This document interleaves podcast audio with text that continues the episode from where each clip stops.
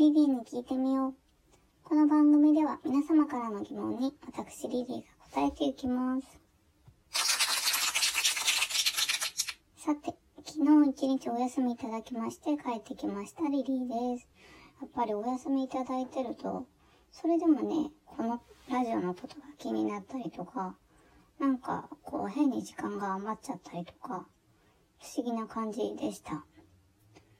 やっぱりね、ラジオあることに慣れてきているんでしょうかね。さてね、今日も質問いってみましょう。リリーさん、こんにちは。こんにちは。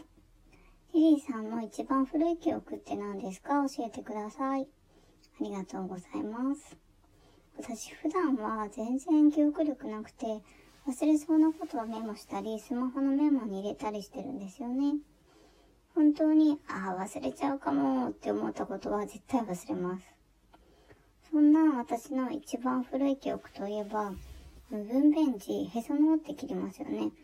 なんか、母と見られる女の人が切ってってこうベッドで言ってて、それでへその緒を切るんだけど、私はその看護婦さんに泣かれていて、なんかおかしいですよね。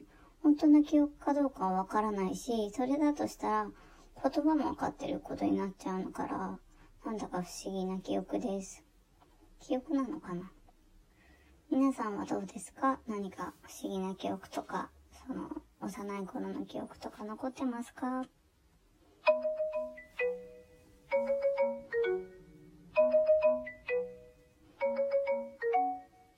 さて、今日5月23日はキスの日、ラブレターの日ということですね。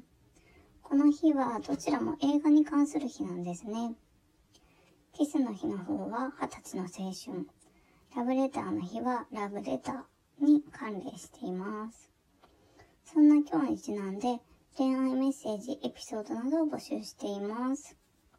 こう、あの時の恋愛良かったなっていうことでもいいですし、ちょっと失敗しちゃったエピソードとか、あの告白する時どうだったとか、うん。ファーストキスの話とかでもいいですよ。それでは、私の方からおすすめの恋愛映画紹介しちゃいましょう。最近見て感動したのがですね、初恋の来た道という中国の映画です。田舎のある町に赴任した先生と、その村の娘の恋の話なんですよね。その村の娘がこの先生の方を振り向かせようとす、こう必死に努力したりして、とっても純粋なんです。あの、感動しましたね。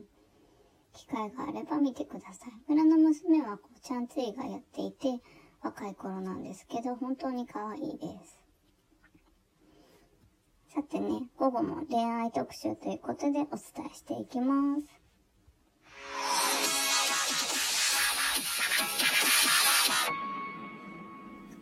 先ほどもねお、お知らせしたんですけど、皆さんの恋愛体験談、理想の恋愛などでもいいです。お待ちしています。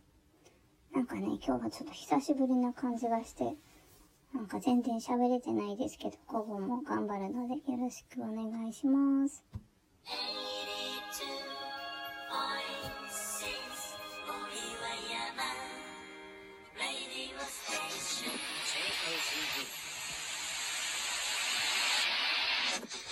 そろそろお別れの時間が近づいてきました。